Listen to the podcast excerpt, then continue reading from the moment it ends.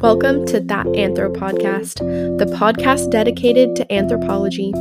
Together, each week, we will be learning from the experts and researchers that are researching our pasts and today's problems. My name is Gabriella Campbell, and I'll be interviewing a new guest each week to bring to you the latest and greatest in anthropology, based right here out of Santa Barbara. Join me for weekly episodes, whether you're an anthropology buff or looking to learn something new.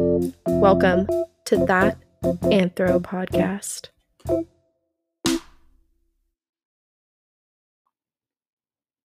Hello, everyone. Welcome back to That Anthro Podcast. This week, I'm going to be interviewing Professor of Anthropology, Dr. Kara Ocobock. Kara also works as the director of the Human Energetics Laboratory at Notre Dame where she focuses her research in Finland studying brown fat and human energetics. She also co hosts a podcast called the Sausage of Science podcast, as well as creating Ruby's Lab Manual. Um, I'm not going to spoil that yet. We'll get into into the episode, but it's a wonderful resource for children that are interested in learning science. Now, without further ado, let's get into the episode with Dr. Kara Ocobock.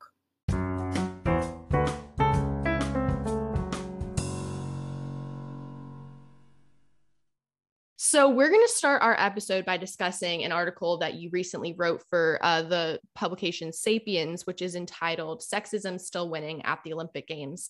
And now I know this might be a controversial place to start the podcast, but you know, this is a very inclusive um, LGBTQ friendly podcast. And any listeners who don't support these issues, I would just excuse yourself. now, uh, this is podcast is safe. Don't excuse them. Listen to this episode, yeah. and that's actually a great point broaden your ideas about it or at least yes. question your preconceived notions and if you disagree you disagree but hey mm-hmm. you got to start listening to other sides at some point in time right yes that's a great point um, but you know i just want to clarify this space is you know this podcast is a space where we we recognize everyone regardless of their gender or sexual identity. That is you know we are very open here. And i think everyone should go read this article but we are mm. going to kind of talk about you know the, the evidence that she uses the key points all of that. So you know basically what dr Ocobock is breaking down in this article is that how high testosterone levels are being used by the IOC, the International Olympic Committee, and other sporting organizations to inherently imply that testosterone is the sole key to athletic performance. Surprise, it's not. Um, But, you know, she's also referencing how these regulations and prejudices are directly affecting trans athletes, intersex athletes, and as well as cisgendered female athletes who just naturally produce high mm-hmm. levels of testosterone and, ex- and, you know, kind of breaks down why science doesn't support these, you know, scientific regulations that the IOC is trying to impose. So I'm curious, what were your motivations for writing this article? And then we can go from there. Yeah, I'm, I'm even going to back it up a step in that that mm. article's kind of like the second in a series of two, uh, where the first one talks more explicitly about sex differences in sports and athletic performance, because there are so many misconceptions about men are always better than women in every single sport ever, uh, and that's just not true. Mm-hmm. Uh, and there there's a massive amount of bias and misinformation and misconceptions about where are the differences in athletic performance, what they are actually due to, and how true are those differences and how much of that is actually due to some inherent biology versus culture and you know the, the social approach to sports and how we even encourage children at young ages? How do we encourage young girls to take part in sports and in which sports versus young boys?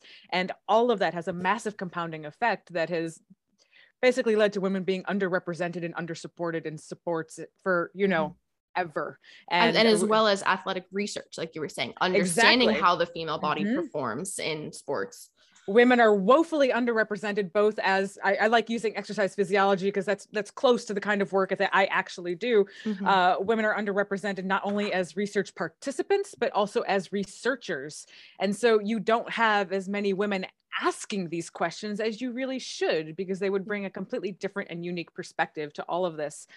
Uh, and so what what got me to write this article uh, or these two articles in particular uh, i will be honest and say it actually came from teaching Uh, so I teach an anthropology of sports class. Uh, I taught it last fall and then again this past spring, and I'm teaching even it again this fall. It's, well, good. It a, sounds fun. it's such a fun class. But one thing that you said about the article, which was a compliment, so thank you, is that I lay out all these different lines of evidence kind of in one place, and I try to put it in as an accessible, digestible form as possible while also providing the links to the original research or where they can get more information. And part of that was my own dis- dissatisfaction of finding acceptable readings for my students. Uh, and, and, you know finding pieces that do pull in all these lines of evidence that are again accessible to read for freshmen all the way up through seniors. Uh, because the first time I taught this class, I had freshmen through seniors in the same classroom. And you can't have the same expectations of them being able to, to read and understand like the original peer review research. That's just that's not an okay expectation you know yeah. when you're dealing with four years difference of of collegiate uh, education uh, and so that was a big motivating factor and it was also came out of discussions from these classes uh, and and you know a lot of students being blown away by having the myths that they have thought to be true busted mm-hmm. uh, and you know they all had this idea that testosterone was the secret sauce to athletic success and then so learning that it's not and it's not a clear cut thing was mind blowing and if you know these students again some of them seniors have gone through college at a prestigious university still hold on to these myths and misconceptions, that means a lot of people are. And so uh, Sapiens is a really wonderful outlet to work with. Um, it is actually a rigorous editing process. Mm. It is not technically peer review, but I don't know. I feel like that piece had like six or seven back and forth drafts with the editor, wow. and they have rigorous fact checkers. And if they don't like a link you provided for supporting evidence, they're like, find another one. I'm like, okay. and so I, I, I, don't mean it to say like they're mean. No, they yeah. are wonderful to work yeah. with. And I, I highly recommend Sapiens as an outlet for more public facing pieces that people want to do.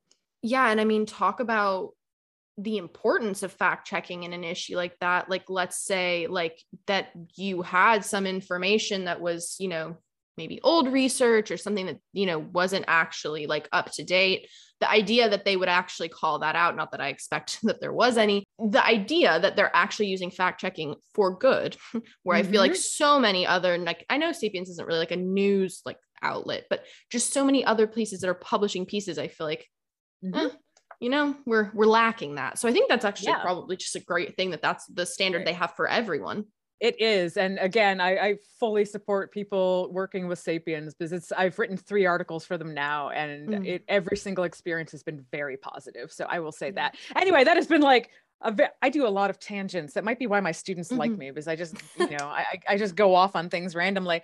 But yeah, they, my students were honestly one of the big motivators for this. And, you know, seeing a need for pieces like this to be written that can be broadly used, not just for public consumption, but also in the classroom.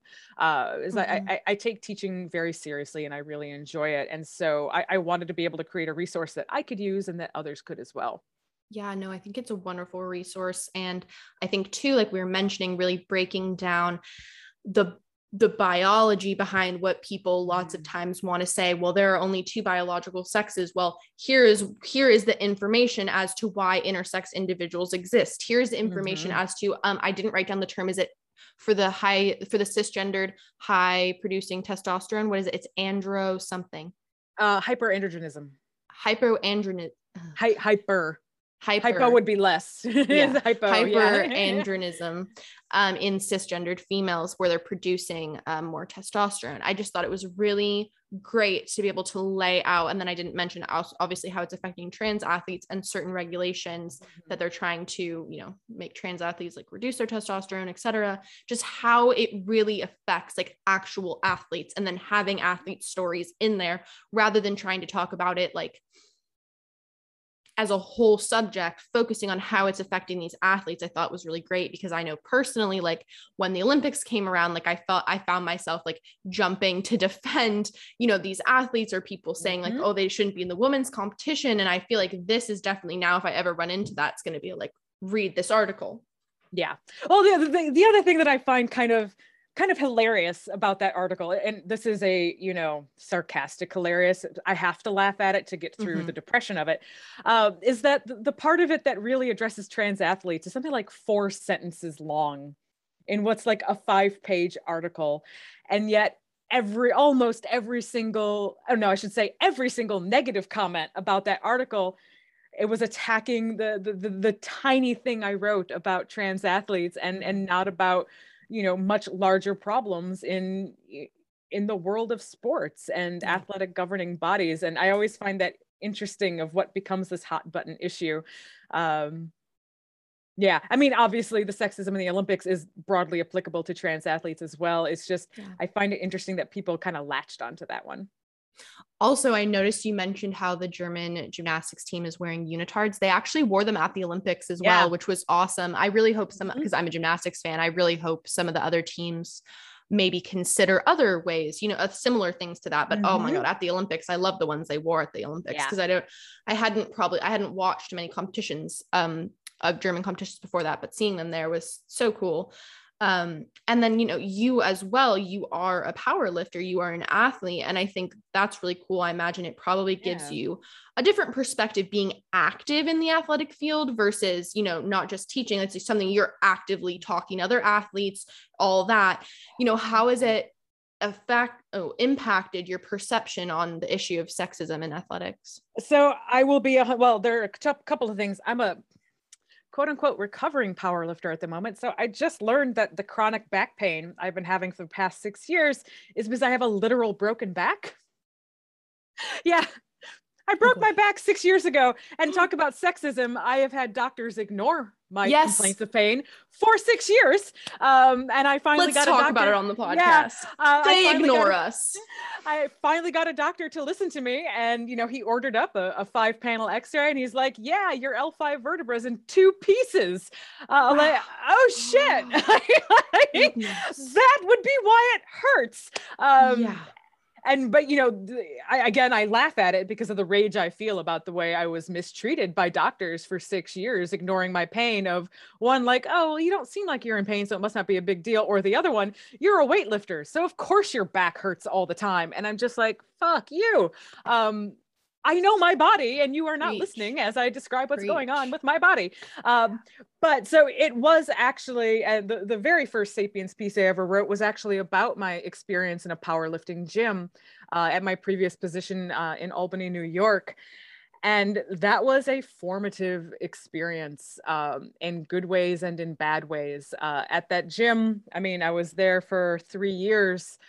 And for at least the first six months, if not longer, I was harassed on a regular basis. Um, this gym was a, you know, a a, yeah. we called a banging and clanging gym. It was meant for power lifters. Everything was covered in rust and chalk dust. I loved it.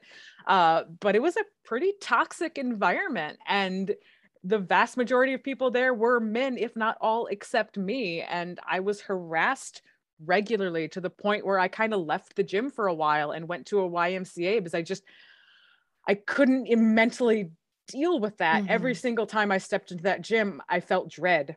Uh, and then my my lifting suffered at the YMCA because the YMCA didn't have what I needed to yeah. to lift well. Like they wouldn't let you deadlift because people drop mm. weights and like yeah deadlifting is kind of a main lift in powerlifting. Uh, and so I eventually went back and the, the harassment was there when I went back. And then it just kind of transitioned into, you know, ignoring me. Like I just wasn't there.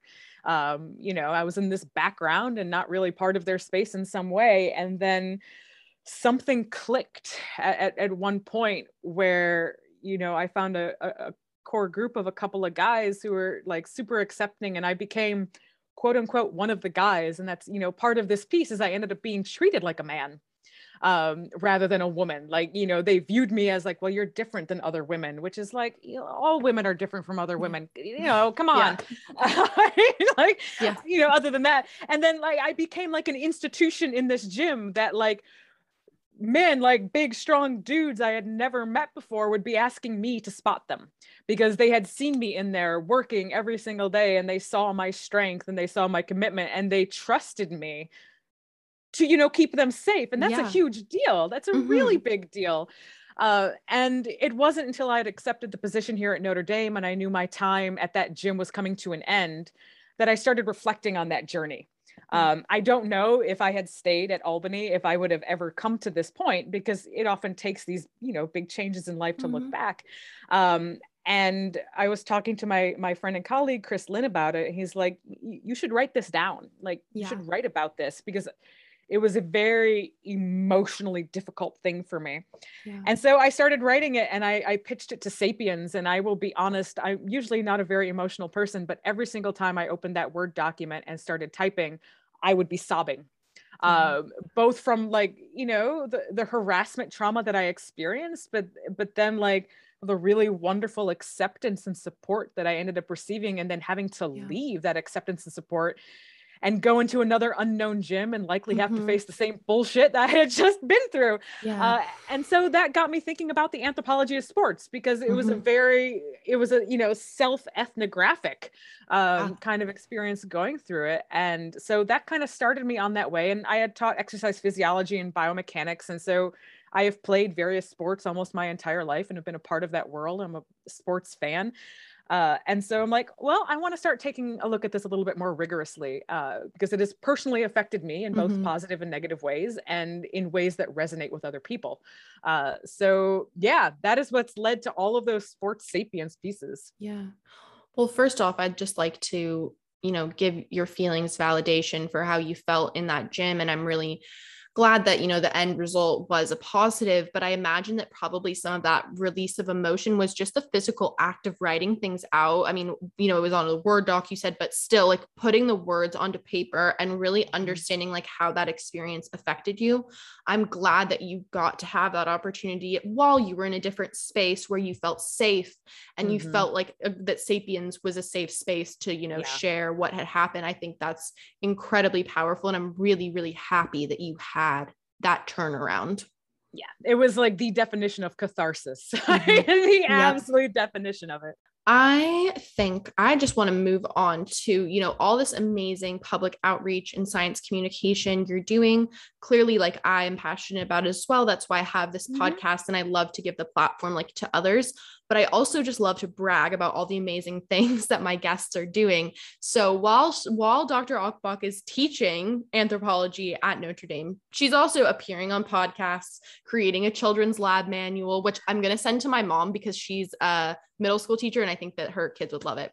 Awesome. Um, putting on events like i saw that you're doing one on science communication coming up which is awesome and you know co-hosting your own podcast which is called sausage of science podcast which will be linked below and you're also the director of the human energetics laboratory at notre dame and you're conducting incredible research there so bravo for all of those things Thank but you when did you start at Notre Dame? How did that opportunity come about? And then I guess maybe what well, I'll ask it in a second question. Yeah. How did that opportunity which, come about? Which opportunity in particular are you referring to now? Oh, sorry. Starting at Notre okay. Dame.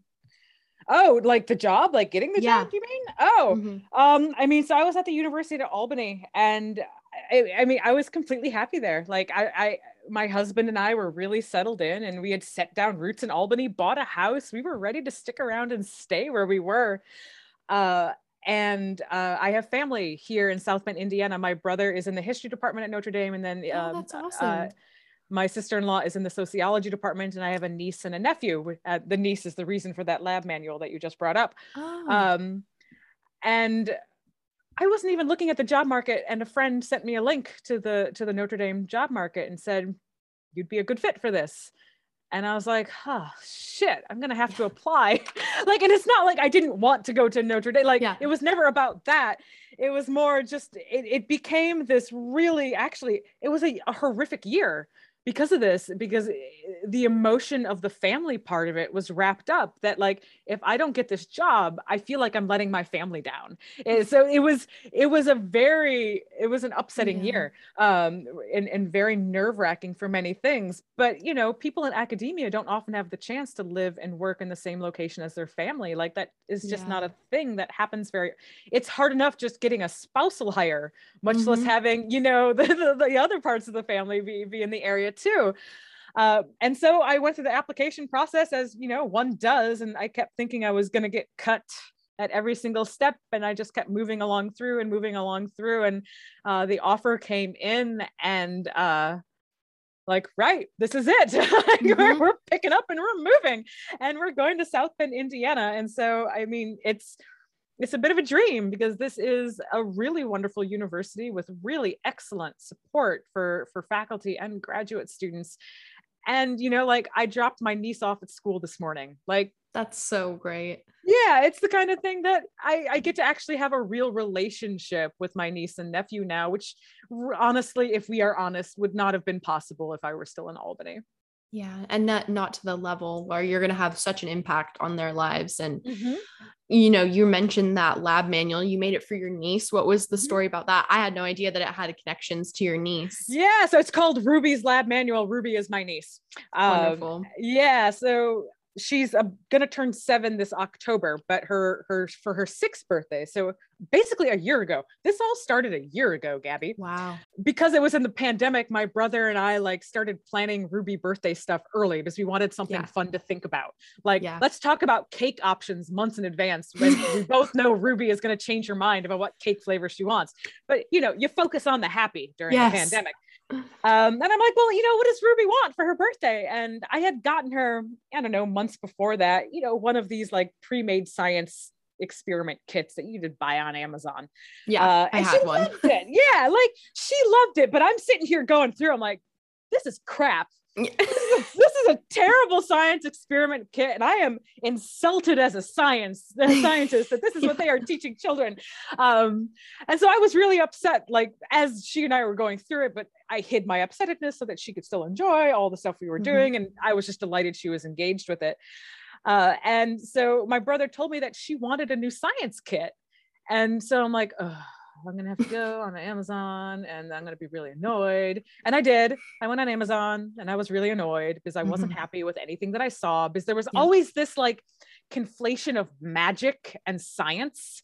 And Yeah. like it, it seems like people feel like they have to market science as magic to appease and, and Yeah. excite children. And like, no, kids are natural scientists to begin with. Uh, Mhm. let's just tap into that. And so I'm and like, they always it." ask the best questions too Right. So many good questions. Uh, so I'm like, fuck it. I'm going to make my own. This is uh, for anyone who knows me, this is a very typical Kara thing to do and, and just like see that there's an issue, decide I'm going to do something about it, and then get in way over my head and have to too. get myself out of trouble. And so, like, over the next month and a half, uh, I would spend my evenings like scouring the internet for like kid friendly experiments. And then I compiled this lab manual and I compiled it in a way that I thought was accessible to children, but also respected the science and Mhm. the scientific method. Because I lay things out with goals, and then there are cautions, and then you know, then there's your materials and your methods and your instructions, and then there are leading questions of like, right. So what what are your predictions of what do you think is going to happen? And then like here, take notes. What actually happened, and why do you think it happened that way? Uh, and then after the experiment is an explanation of you know what science actually went on and then i provide an example of a woman scientist that actually does that kind of work. Uh, you know ruby um, she is a girl and i always worry that there are not enough you know women role models in science or at least those are not the ones that are promoted. Yes those are not the ones that you hear about. And Mhm. so I wanted to be sure that she was able to connect women scientists doing science and that they are real and they are there and you can be one if you want. Um, and so, yeah, it ended up being, I don't know how many experiments. There have been like two or three, three expansion packs. There was a Halloween experiment expansion pack, Thanksgiving, and I think a winter holiday one as well. Um, and so I don't know, there's like 35 or more experiments uh, and everything. Yeah. And so I was really proud of the work I had done uh, when it was all said and done. And I just took a couple of snapshots and posted it like on Twitter. And I woke up to like 1,200 Twitter direct messages of people asking for access to this. And I should have expected that. yeah Uh, I mean, I should. I don't have children of my own, and so like I was, I was vaguely aware of you know the stay-at-home orders and children having to be you know online educated during this time period, but it never clicked in my mind that parents You're like- want this or uh, yeah you're like i'm doing this for ruby you know yeah exactly and it just again, a stupid, naive thing of like, I totally should have expected other people would have wanted this. And yeah, Twitter blew up. And I, I like, I had to shut things down for a while because I couldn't handle like how many messages I was getting. And so the, the tech folks at Notre Dame were really, really wonderful and helped me get like an ultra compressed version of, mm. of the mm. lab manual that would be easy to download um, for folks who might have really slow internet. I was even contacted by a book publisher, but I'm like, no, I don't want people to have to pay for this. Like, yeah. and I shouldn't earn money. I just pulled experiments off the internet and, you know, curated and tailored like this. Mm-hmm. I don't deserve cash for that. Um, and I wanted it to be freely available to everybody. And then uh, I worked with the, the Science Policy Initiative group here on campus, which is a, a graduate student-led group that works on, you know, science communication, working with policymakers to educate them on science issues as well. And we decided that we wanted to try to provide the lab manuals and then full on kits with all of the supplies to a local school here uh, Saint Adalbert School. Uh, and the other cool thing about this school is it's got a high population of Spanish speakers. And so we were able to get a bunch of funds from Notre Dame to translate the lab manual into Spanish, as well as purchase all of the supplies. And we were able to deliver enough manuals and kits for grades one through eight at that school. That's incredible. Uh, yeah. And oh uh, Notre Dame also collaborates with a few schools out in California, actually, um, awesome. where they do typically these science ca- camps over the summer, but you know, obviously because of COVID, things were weird. And so we did a pared down version of the kits and sent them the full manuals and sent them these kits so that they could do experiments as well. And so it's just been, you know, one of those crazy side projects that was a side project and then blew up into something yeah. massive. Yeah. And I mean, you have to think about like, let's take that one school loan that you sent science kits to, mm-hmm. like the one local school how many children's lives you directly impacted, whether they choose to be scientists or not, those skills and that inquisitive and that, like, why is this happening? What might mm-hmm. happen? Like, you have directly had such an impact. Like, I'm, I'm lost at a loss for words because that's make so me cry because I haven't actually thought have. about it that way. I haven't thought about it that way, and that sorry i am actually yeah, tearing up about no. it um so thank you for that that's yes. really that's a very nice acknowledgement and my cousins like they're going to hear about this my mom both my parents are teachers my dad teaches high school so i don't know if it, i don't think it probably would have applications there but my mom is a middle school teacher and like i said i have lots of young cousins so i just mm-hmm. think it's wonderful we were talking about you know this is we had um one of my cousins lost his little brother and it's actually his heavenly birthday That's today. So heartbreaking. Oh my have goodness. Happy heavenly birthday, Rai Rai. But you know, they his mom was like, we want to keep Bentley busy and we want to keep him yeah. active. So let's maybe like someone hop on Zoom and do an experiment with him or yeah. someone like let's do like um a puzzle together. So this I think is like going to be perfect. They're going to love that and definitely really impactful and so just so you know like I said whether whether it's that it inspires them to be a scientist, whether it inspires them to ask questions or whether it just keeps them busy during this pandemic, like it it has so many effects that are amazing. And I would even encourage you to share it with your dad as a high school teacher because yeah. you never know what like elementary school outreach that high school is doing that they could use yeah. that lab manual and like i worked with the public library as well doing grab and go bags uh, of experiments of a single yeah. experiment per bag uh, so yeah definitely share it because you never know what I might will. come out of that i will and i'll also share it like on twitter and everyone that's listening right now like how do i get my hands on this it's in it's the freely it's, available. Yes, it's on her website. It'll be in the description. Like, don't worry, we'll make sure you have access awesome. to it. Yes. Good. Thank you. Thank so you. So now, yeah, now that we've kind of touched on that, you know, we touched on how you started at Notre Dame. I'm really excited to dive into, you know, the awesome research that you're doing, which, you know, comprises so much of your life. Additionally, I'm sure aside from all the mm. science communication and you know, where should we start? I guess maybe what inspired you to pursue research on cold climate populations and how that kind of fits into your work at the Human Energetics Laboratory. Yeah, so uh, there are two things, um, and they're both like personal choices in so many ways. Uh, so, I mean, part of it's built off of my my dissertation work, which looked at humans in extreme conditions, and we we covered all different seasons, and it was in the Rocky Mountains trying to see how many calories individuals were burning and how that changed given the, the you know the environmental factors they were facing and their physical activity levels. Um, because I just think that's kind of fascinating. I, I enjoy how bodies work and I want to understand how we are able to to live and cope with you know environments that we technically didn't involve in. Like how in the hell are we living you know at the arctic circle when we yeah. evolved in africa and then spread out and you know intermingled we can get into evolution stuff at some other point in time um, but during all of that field work i'm like yeah i like the cold a whole lot better than the hot like if i'm mm-hmm. conducting field work which climate do I want to be in when yeah. I'm conducting field work?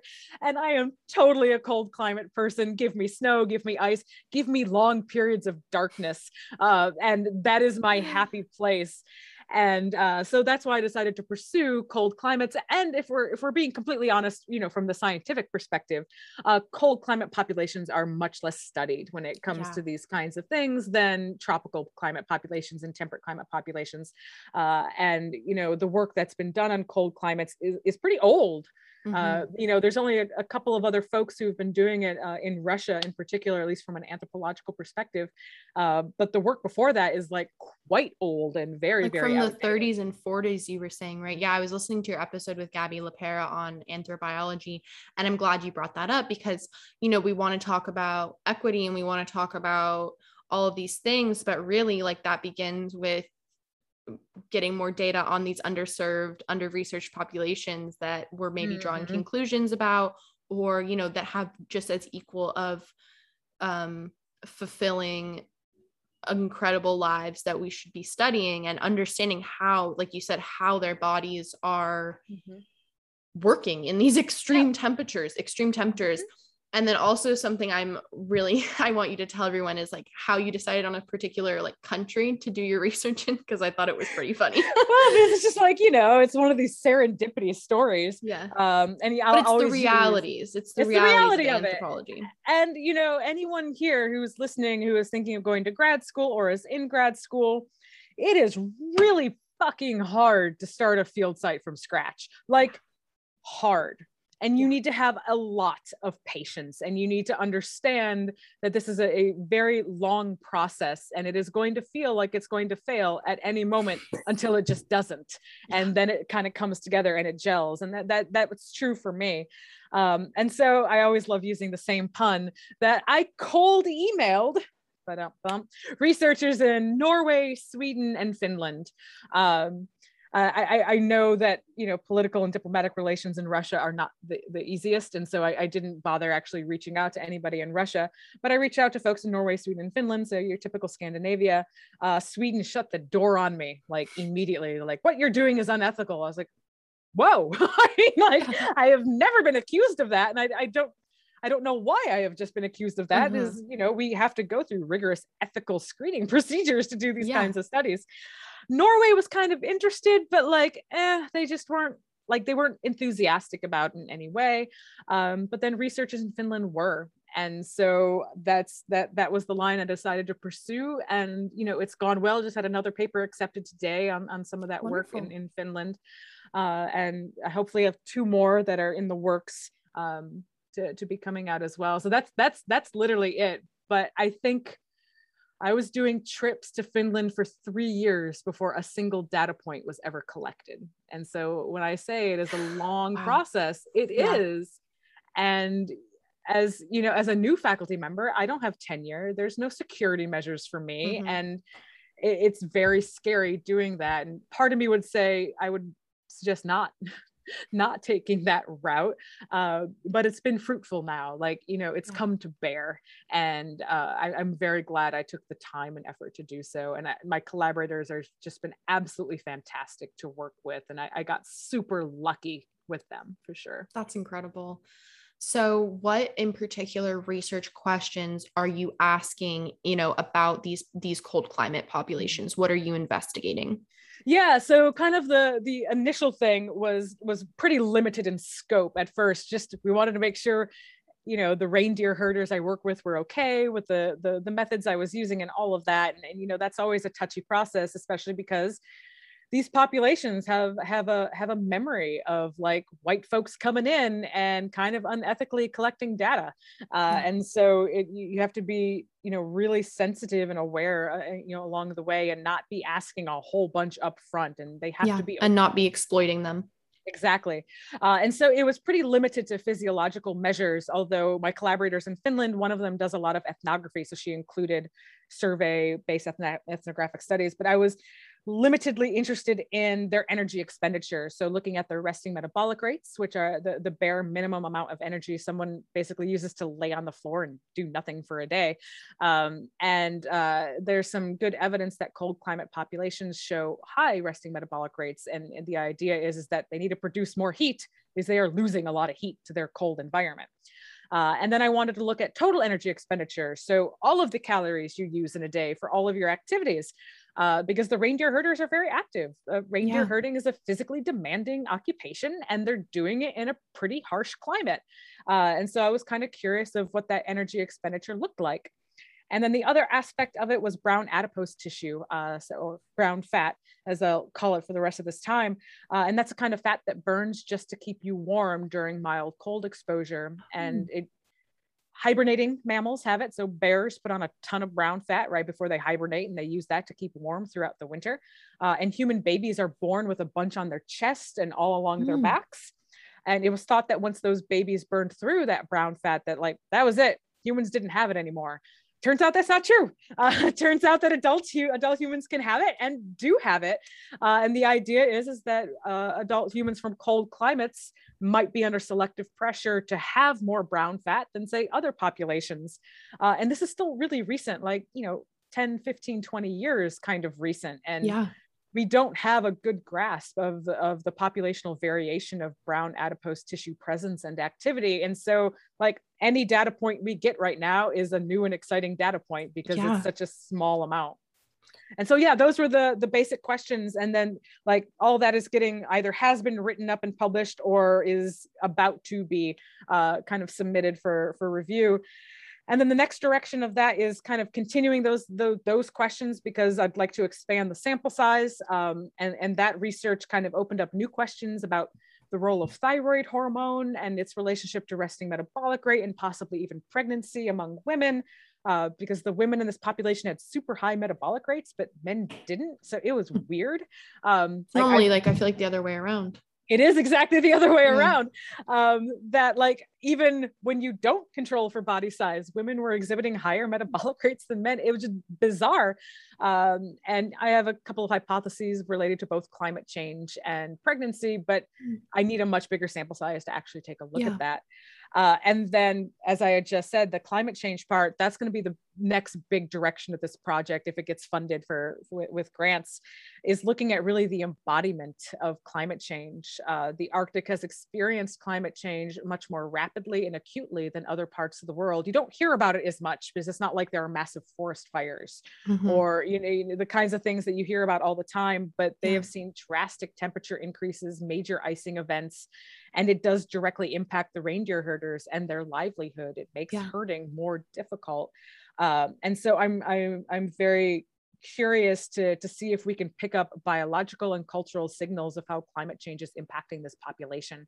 and so that's going to be the the next research arc uh, with this project that's so cool. That's so fascinating. I guarantee that that's going to get funded because that's what it that's the type. The first round. We'll oh. see if it does. The, I mean, that's the way grants work. You often yeah. have to do one or two rounds, but yeah, we'll see. We'll see. Yeah. I think that's going to be very imperative work, just given where we are at. You know, in mm-hmm. our and the I mean, clock's be- ticking and because the you know populations in the arctic have actually been dealing with this longer than a lot of other places in the world they have found some really great ways to be resilient and we can learn from that yes. and we should respect that experiential knowledge yes I think too, it's really cool that your research is on a present population um, and it's still encompassing like the biology and the physiology. I think it's really cool and i think there'll be a lot of lessons to be learned as you continue your, your research um, i'm curious what are these data points that you're collecting is it samples from the participants So resting metabolic rate, um, there are some samples. So I get urine samples for okay. uh, the the total energy expenditure. We use a technique called doubly labeled water. Uh, I have uh, finger pricks to get glucose and cholesterol uh, levels. And then for the metabolic rate stuff, um, basically I make them lay down and do nothing. And I put this mask over their face and it, it, it measures how much oxygen they're consuming and how much carbon dioxide they're producing. Uh, and that's just for resting metabolic rates. And then for brown adipose tissue, they, they wear these cool suits. Um, they're the inner linings of bomb suits, like military bomb suits. Um, and so you have to imagine like the giant yeah. bomb suit that like these, these military folks will wear like in the desert. They get really hot in these bomb suits. Mm-hmm. And so the, they, they're wearing like an inner sweatsuit that's lined with tubing and it's connected to a pump that's pumping cold water through the tubing to keep these folks from overheating in the military okay. bomb suits. But yeah. for me, it means I can buy one of these tube suits and you know have people wear them and I can control cold expose them. So I can control the temperature. They don't have to get wet, they don't have to go outside, all of these things. They can still be mm. laying down. I can make yeah. them cold and I can measure their resting metabolic rate at room temperature and at cold temperature and get a direct comparison under very similar circumstances. And then I also take thermal images um, up here at the shoulder, uh, which is where brown adipose tissue is in adult humans. And you can actually see like bright up glow spots on the thermal imaging camera where brown That's adipose really cool. tissue is active and you compare it to a spot on the chest where there is not brown fat and like it's cold. It's cold there so but cool. at the chest but not at the shoulder. Um yeah no it's science toys are the best toys. Yeah.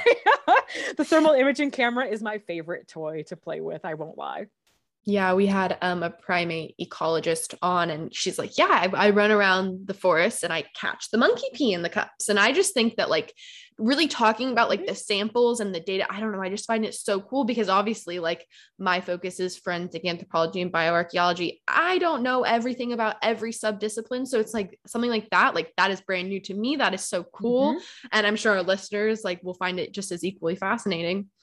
Yeah, yeah absolutely absolutely. Um yeah i enjoy it and honestly i enjoy the methods too uh yeah. yeah it's it's a cool process and i also i really love finland in the winter it is i was gonna like, ask.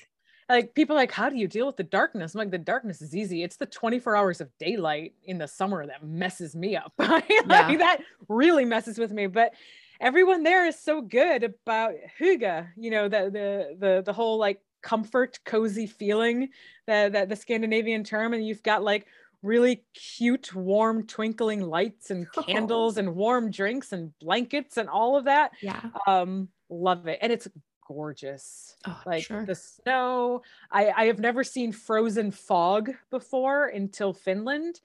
And that sounds one, scary. they they had fog and it froze and it freezes onto the trees. And it's like the most amazing winter wonderland you can wow. ever imagine. I've never seen anything like that before in my life. And I grew up in Michigan, which is a pretty mm. cold place, and we had lots yeah. of snow, but never have I seen anything like that. And I just thought it was, I don't know, it it's a happy place for me. Yeah, as oh, so I would love to go to Finland. Has your husband gotten to go at all with you? No. Oh. Like we always talk about it of just like, mm-hmm. are there ways that we can somehow make this work? And it's always the joke, is there a way I can write him into a grant? Yeah. yeah. It's, it's, it's, hard for him to get time off work because when of I go, course. I'm gone for a long period of time. Yeah. Um, and then who would take care of the cats if my husband was not mm. home? The, I would take the cats with me too. I think they would hate it, but it's a long plane ride for cats. Oh, yeah but um, yeah, so sadly he is not. But like, and I have not been able to go back for over two years now. Uh, because mm-hmm. one, there mm-hmm. was the transition from Albany to Notre Dame, so I didn't do any field work in between. And then, you know, within six months of me starting this new position, oh COVID happened, and so everything is shut down. Yeah.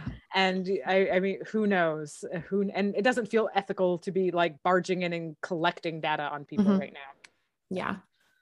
Yep um gotta gotta respect gotta respect the boundaries and also you know all of our mm-hmm. own just health and safety and you know these uh, again these are underrepresented under researched populations that we don't need to be further you know yeah. uh exposing their lives at risk my dad is yeah. not that important no. yep yep i was i was just chatting to um Pippa Kenner, who is who people are going to hear that episode before, so the listeners will know what I'm talking about. She works with Indigenous Alaska Alaskan mm-hmm. populations. She works for the Fish and Wildlife Department, mm. so they talk with them about um, you know uh, catches and subsistence and what how much, much resources they need to sus- mm-hmm. sustain their their traditional practices and then how that all got flipped on its head in covid how do we not then go into these communities and give them covid but we still want to make sure that they are you know getting access to the fish they need getting access to the resources yeah. they need so she was saying oh and these are also um, communities that don't have a lot of internet access don't always have mm-hmm. technology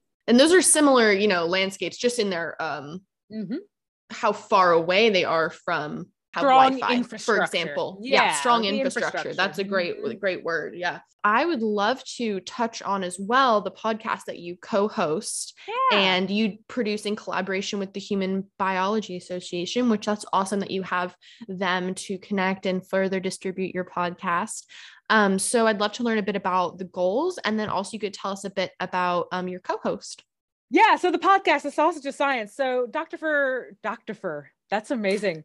Dr. Christopher Lynn. I'm going to tell him I called him Dr. Fur, and he's going to find it hilarious. I love it. We've been friends since, I don't know, 2014 or something. I don't know. It's going on seven, eight years. Um, and, you know, you meet colleagues at conferences. Yeah. And I think he actually got in touch with me first, and I have no memory of this uh, because in my final year of graduate school, I won the Human Biology Association Award for Best Student Talk, um, and he was the person in charge of like getting information from the winners. Uh, I again, no memory of this. Yeah. Uh, but then he was also part of a writing group uh, that was kind of organized through the Human Biology Association that I wormed my way into so I could get some help on getting my first publications out and all of that stuff. And so we became friends that way and just kind of maintained the friendship.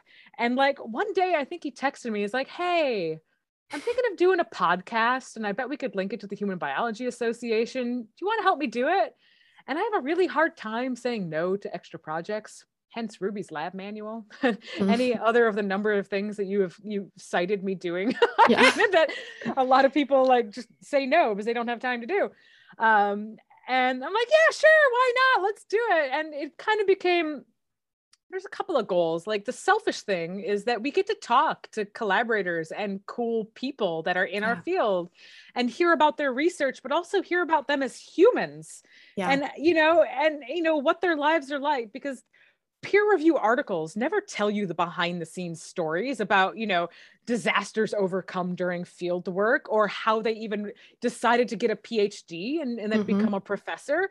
And there's such a range of variation of stories and how people get to the place that they are and the point that they are in their careers. And we thought it'd be really important to one highlight the cool work that we do two give it a give it a public face um, and you know highlight to people whose tax dollars fund the grants that fund mm-hmm. our work. Like that's incredibly important.